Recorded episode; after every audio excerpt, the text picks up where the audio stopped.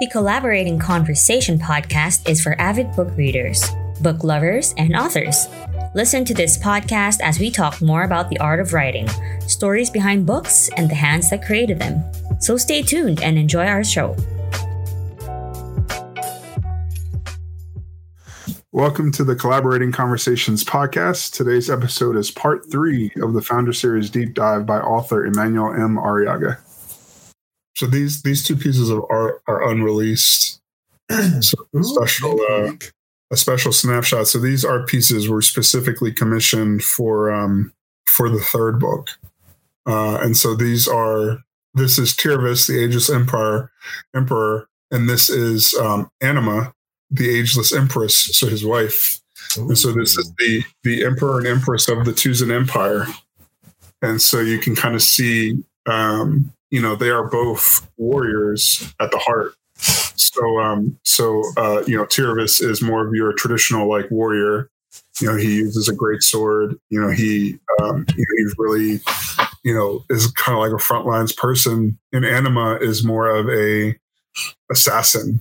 Um, I was going you know, mage. She kind of cool. Uh, I was thinking more mage with the magic fingers, but I guess that would also be like. You No, she she's a mage killer, and so oh. it's intentional. So she she is um she is an assassin, and so she she uses subterfuge, and um she's a Cephas killer um, by design, and so she um she kind of leads the you know she's been in the shadows behind the scenes for the first and second book. I haven't really talked about her at all, mm-hmm. but I introduced her in the third book.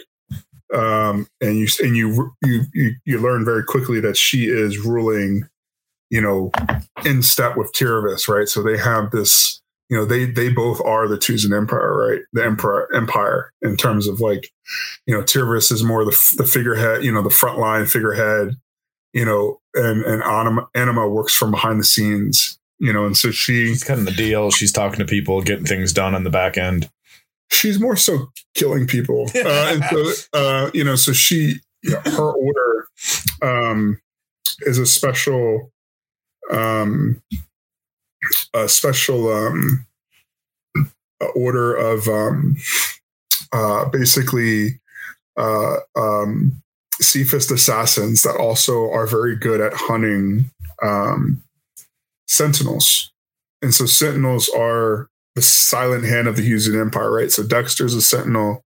Uh, sentinels are, are kind of like these stealth these stealth troopers that use um you know they they they they infiltrate you know they execute they use sniper rifles you know they use um you know camouflage you know uh, cloaking technology you know they you know they kind of go in they monitor and then they you know eliminate targets right? And so they're the they're the Husian Empire's assassins and spies right? And Anima has basically you know her she she built up this order whose primary purpose is to counter the Sentinels right? Mm-hmm. uh, and so you know a lot of Sentinels are, are very powerful Cephas uh, because they kind of have to be you know in order to um, you know to spy on people usually telepaths.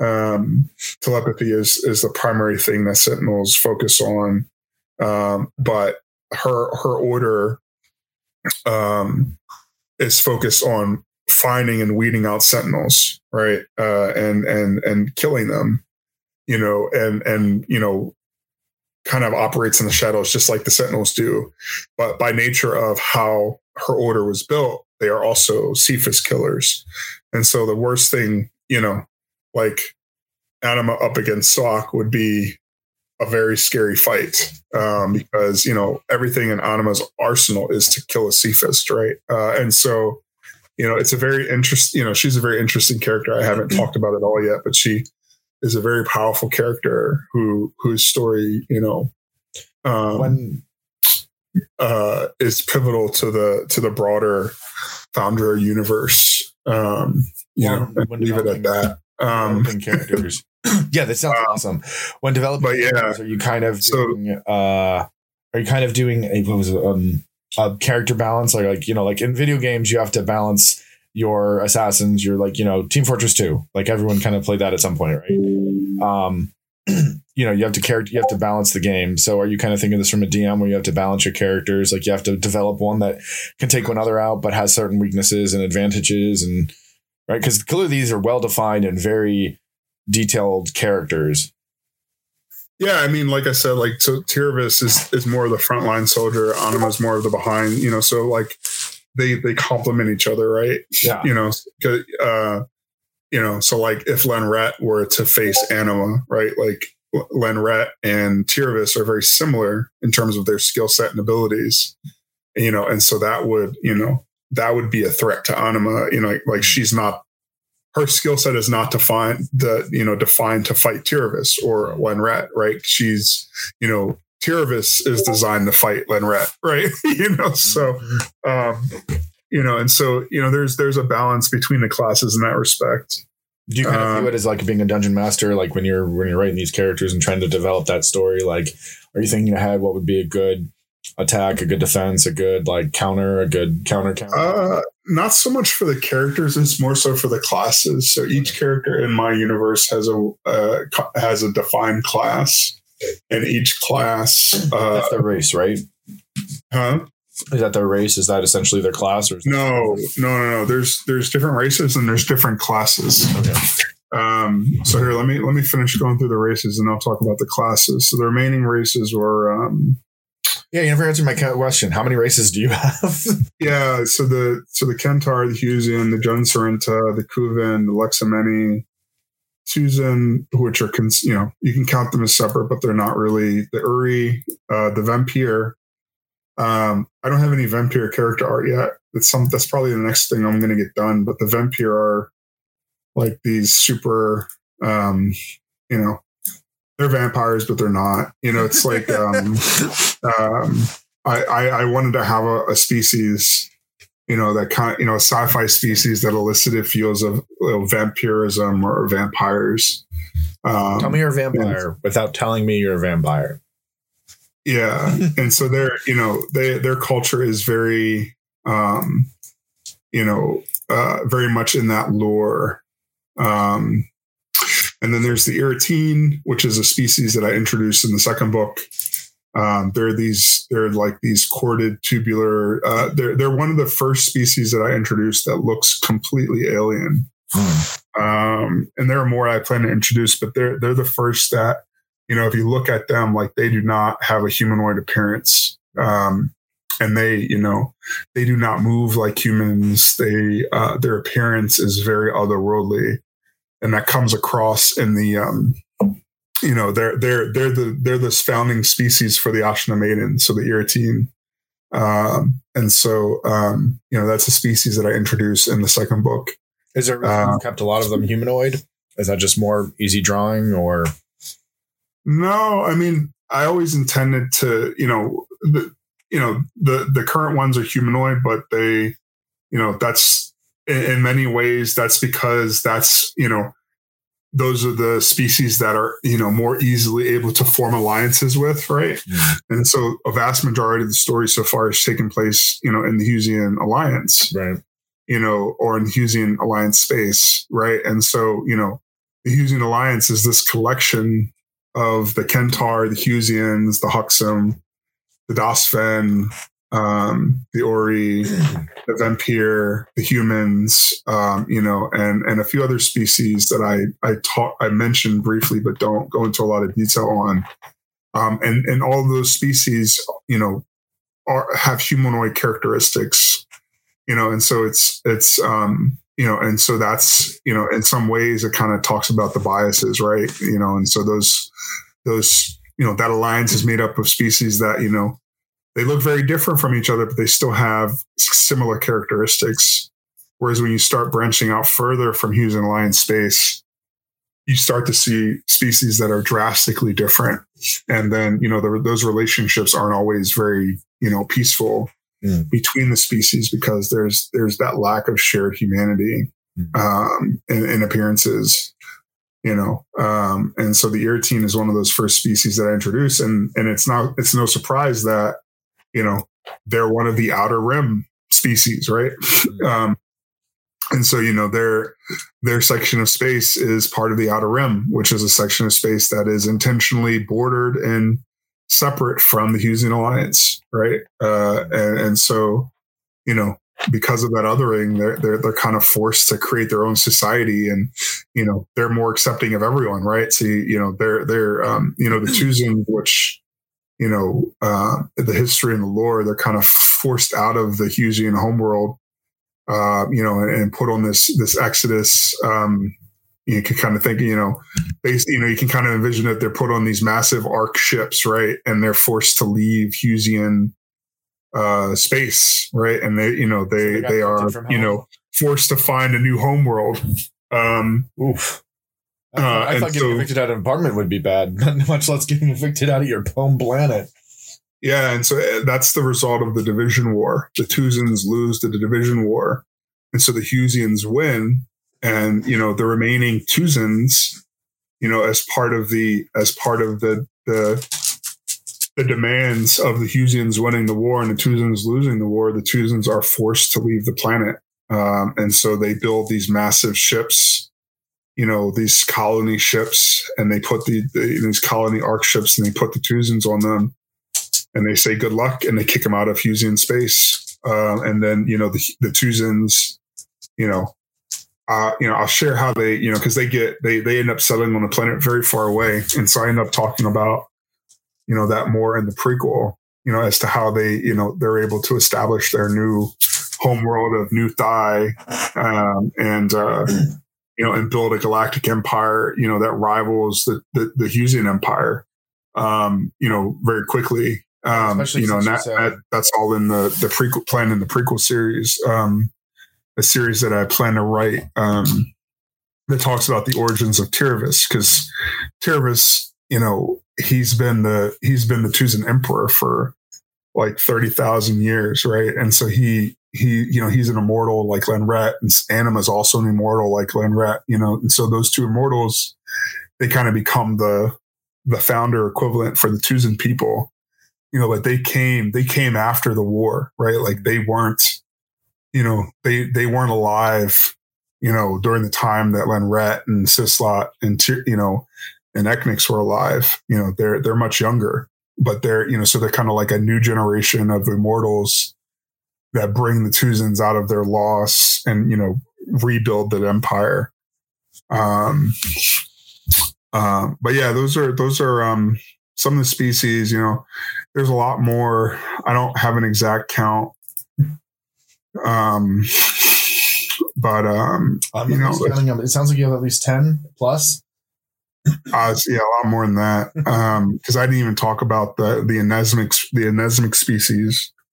So those were those are just species. You know, some of the species from the the, the twin galaxies, the Haven plane, um, which is the plane of existence that you know everyone in the twin galaxies lives in but there's a whole other plane of existence called the anesmic plane and there's a whole host of species that are native to the anesmic plane um, that you know are fully developed species with characteristics and you know things like that. Isn't that what happened at the end? Um, i think it was remy or i forget the name of the remy yeah. She got kind of teleported over there right? She got pulled into the anesmic plane or the other plane. Yeah and she meets the Relesh Kel who are like these angelic beings, and the Eshgren are their counter, uh, their counter, their counter species. They're the same species, except um, you know. And here, I thought I had an over imagination, and You, you've developed a whole world. Like this is just amazing. like yeah, galactic world.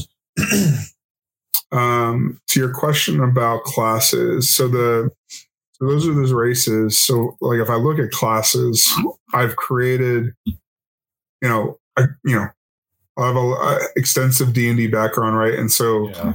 I wanted to have every every character in my story, you know, has some class that they're a part of, right? Because if you think about like a D and D story, right, like there is, you know, everyone has a class, um, you know, and that class is ultimately like you know what their training is in what their skill set what weapons they use what abilities they have different things like that mm-hmm. um, and so there are many different classes that people you know fall into in the Foundra universe you have your cephas who's kind of like your wizard Um, you have the Argents who are like your, you know, your specialized wizards. You know, they use a different form of a Nes. You know, they use raw Nesmic energy versus Cephas who manipulate a Nesmic energy. You know, so the Argent is like um, you know, like you know, like an advanced wizard. Uh, it's it's basically an order. You know, so it's like a Argents, like you can think of them, you know, a good amount, you know, a good comparison is like the Jedi Order. So like there are, um, the Argents have a rank system, you know, so when someone comes in, you know, you have to have Cephism ability, right? Mm. Um, you know, so like in the Star Wars universe, you have people who are force sensitive, but not everyone's a Jedi, right? Uh, and so you have a lot of people who are force sensitive, but only some people who, you know, go become Jedi's, go through Jedi training. So the same concepts exist between Cephas and Argents. So Cephas are people who have, you know, ability and, you know, have training, but just focus around Cephism. Argents are people who have, you know, been specially trained from, you know, a certain age, um, in a, in a, uh, in this, in this unique order, you know, so you start as an Argent initiate, you become an Argent acolyte, you know, as you progress in ability and go through trials and training, um, and then you become an Argent seeker. You know, once you graduate from from becoming an Argent, you know, after after you finish your apprenticeship, um, you know, uh, and then you know you have your Argent knights, um, you know, who are, uh, you know, who have mastered a specific school, um, uh, in in in in their you know Argent Cephism, and then you have shapers who are kind of like your Jedi masters. Like these are people who are who are the best of the best, who have mastered multiple, if not all, the schools of Cephism, you know. Uh, and then you have your ruling leadership, you know, like the Argent General, the Argent Counselors, the first Argent, um, you know, and so there's a whole structure for the Argents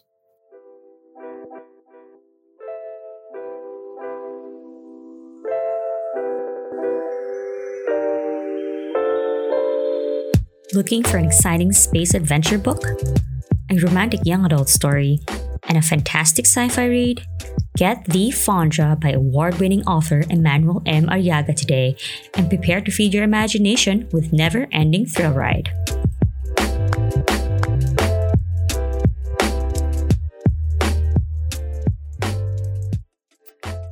Um, and then you have the um, the Sha Hunters, which are a species, you know, a class that I introduced in the second series, in the second book.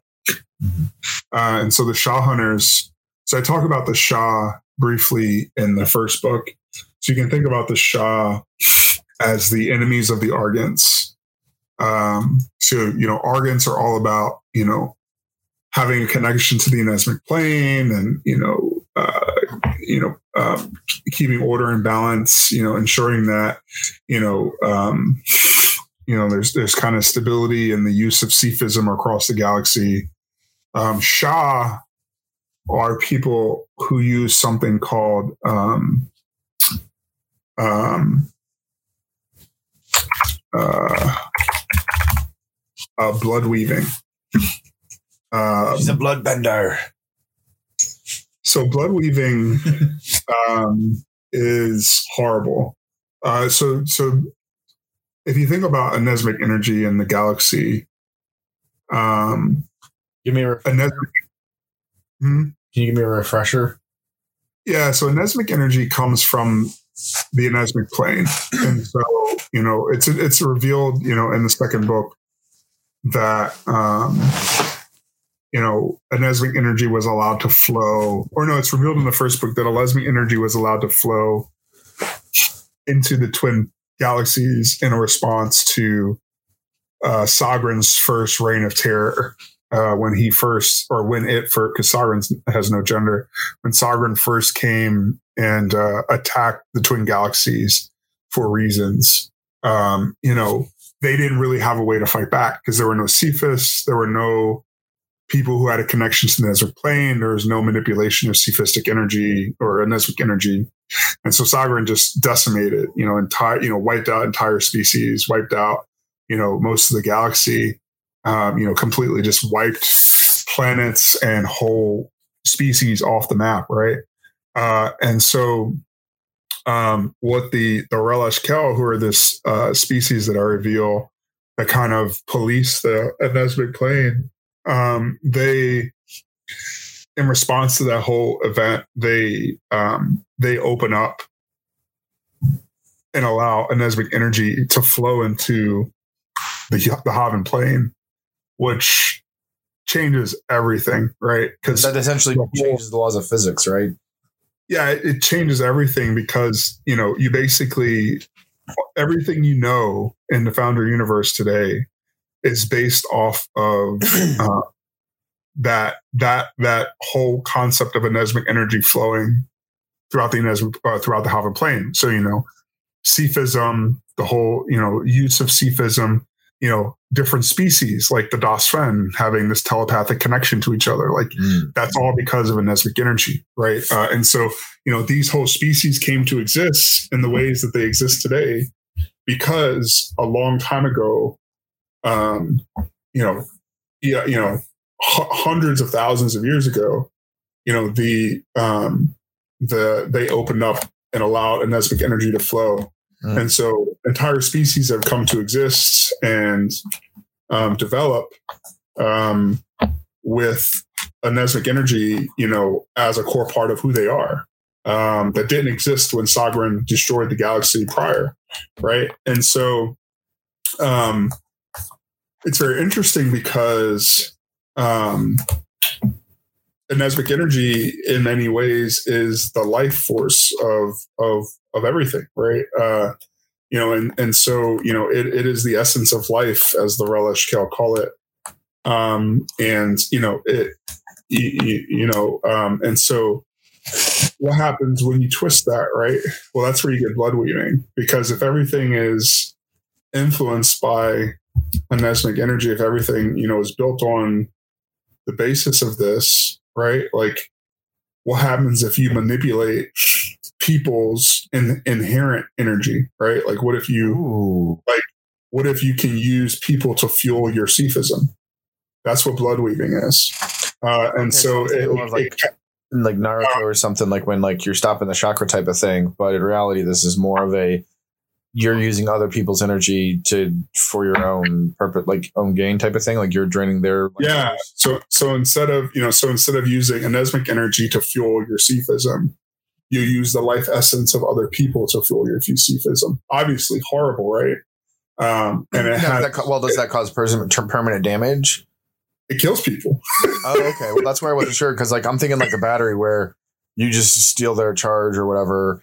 But no, but you, you literally like use someone's life essence to fuel your your magic. And that person dies and becomes a husk because you've just used them to Ooh. you know to do something right? And so it's a horrible abhorrent practice.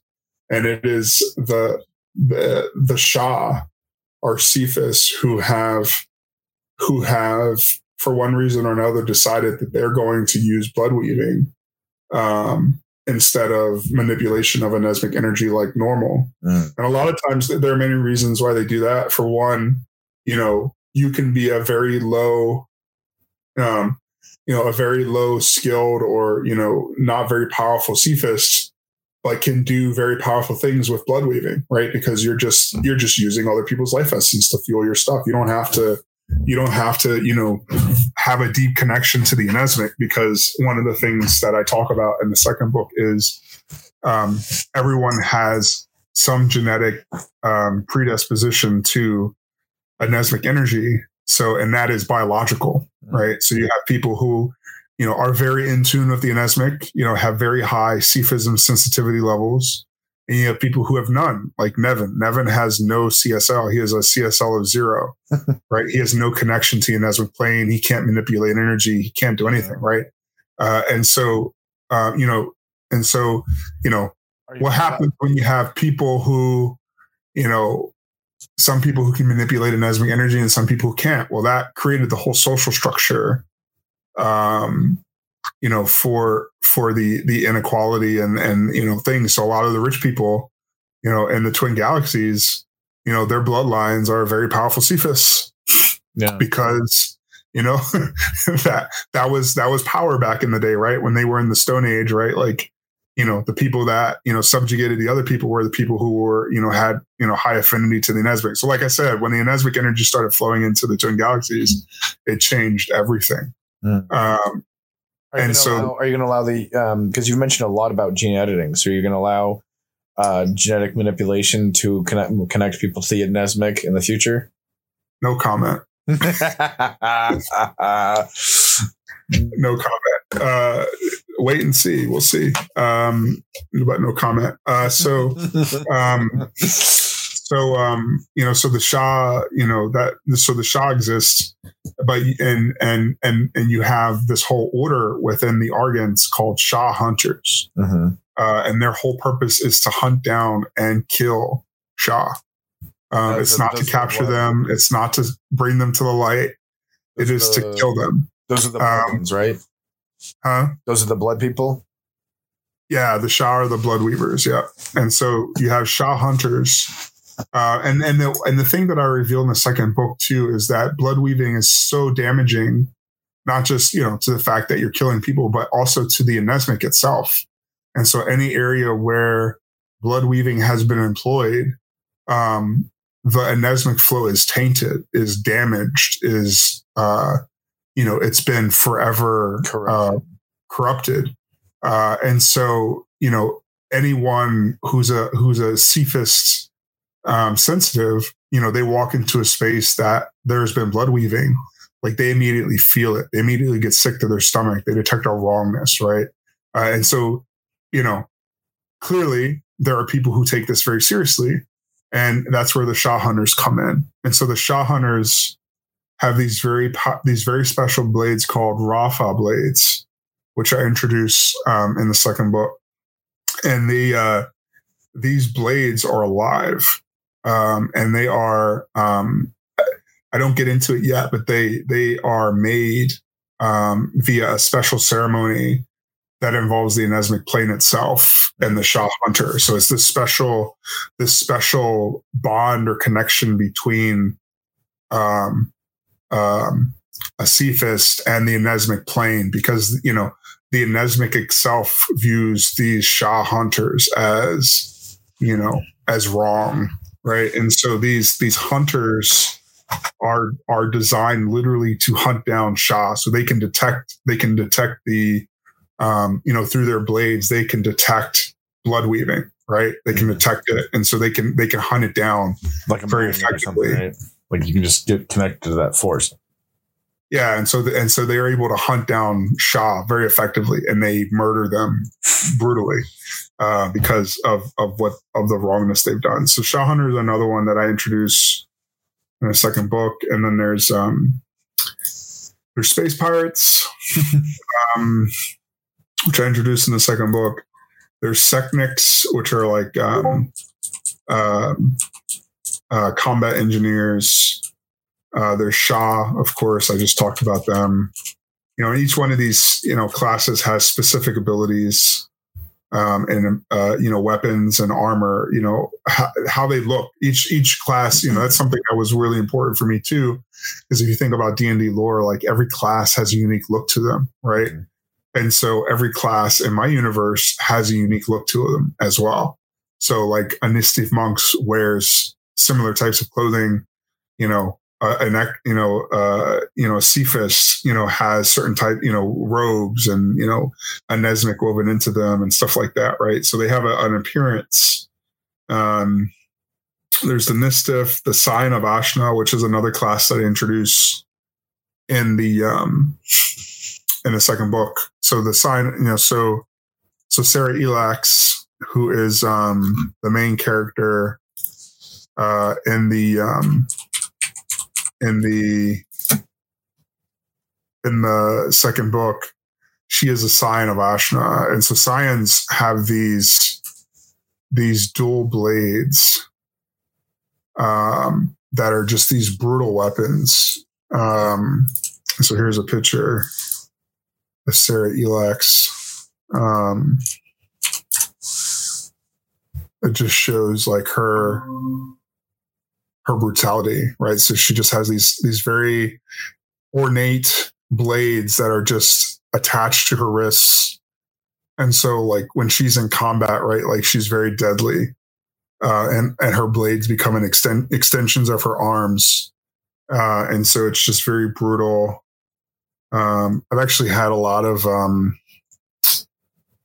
a lot of, I have a lot of concepts for Sarah Elax. So here's uh, here's another um, here's another view of her character. Actually, this is a better one. This is a view of her character, so you can kind of see it was a different take on her blades. Um, this when I was playing around with like the. This is by a different artist. You know, so different concept for her character.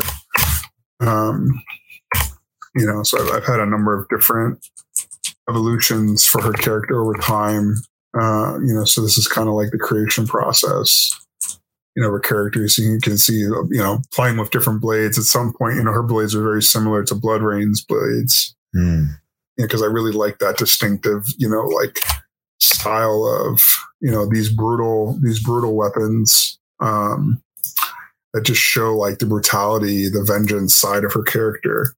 Uh, you know, and the and the brutality of the Ashina Maidens, because the Ashina Maidens are this, you know, very powerful sect of all female warriors, right? And so, you know, they they exist in in the outer rim with the sole purpose of, purpose of killing pirates, right?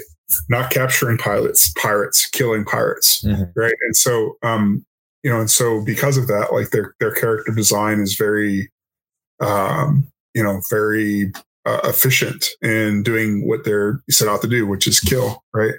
Um, so that's sign of Ashina. There's arc lights, which are these hawking, um, these hawking super soldiers and massive power armor. So the best example of that is Marcus Henson or Tempest. Uh, and this is this is new character arc that I created for him. This is from a different artist that really was able to you know capture um, his um, his power armor. You know, just this massive power armor with this devastating lance rifle and you know powerful shield. You know, because he's just a force on the battlefield. Uh, and so this is a you know this is an arc light.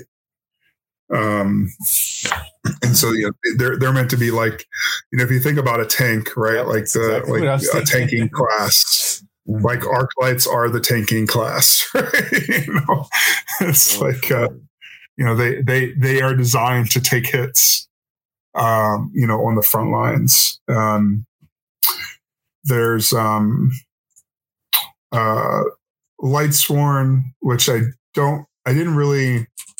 I created this. This is an instance where I created a class that I didn't use, um, but the lore is there, you know, and so maybe I'll introduce them at another point.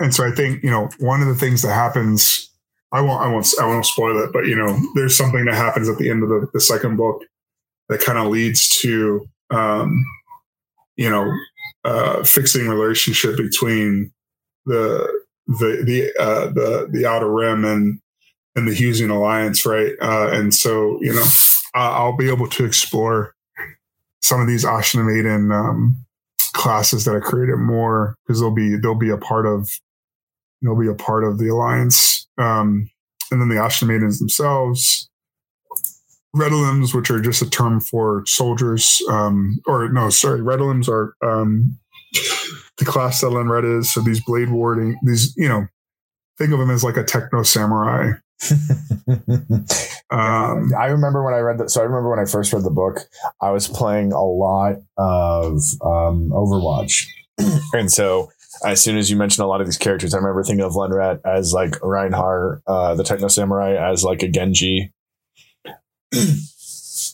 right, like I, I, I remember like and Remy as um, Mei. like I know it's not the correct connection because you don't want to connect a, ga- a game to your book, but at the time that was really uh really what I was thinking of like connecting. So it was just yeah.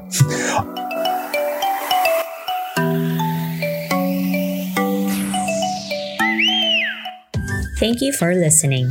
Check out our podcast on Spotify, Google Podcast, and Apple Podcasts if you enjoy the show.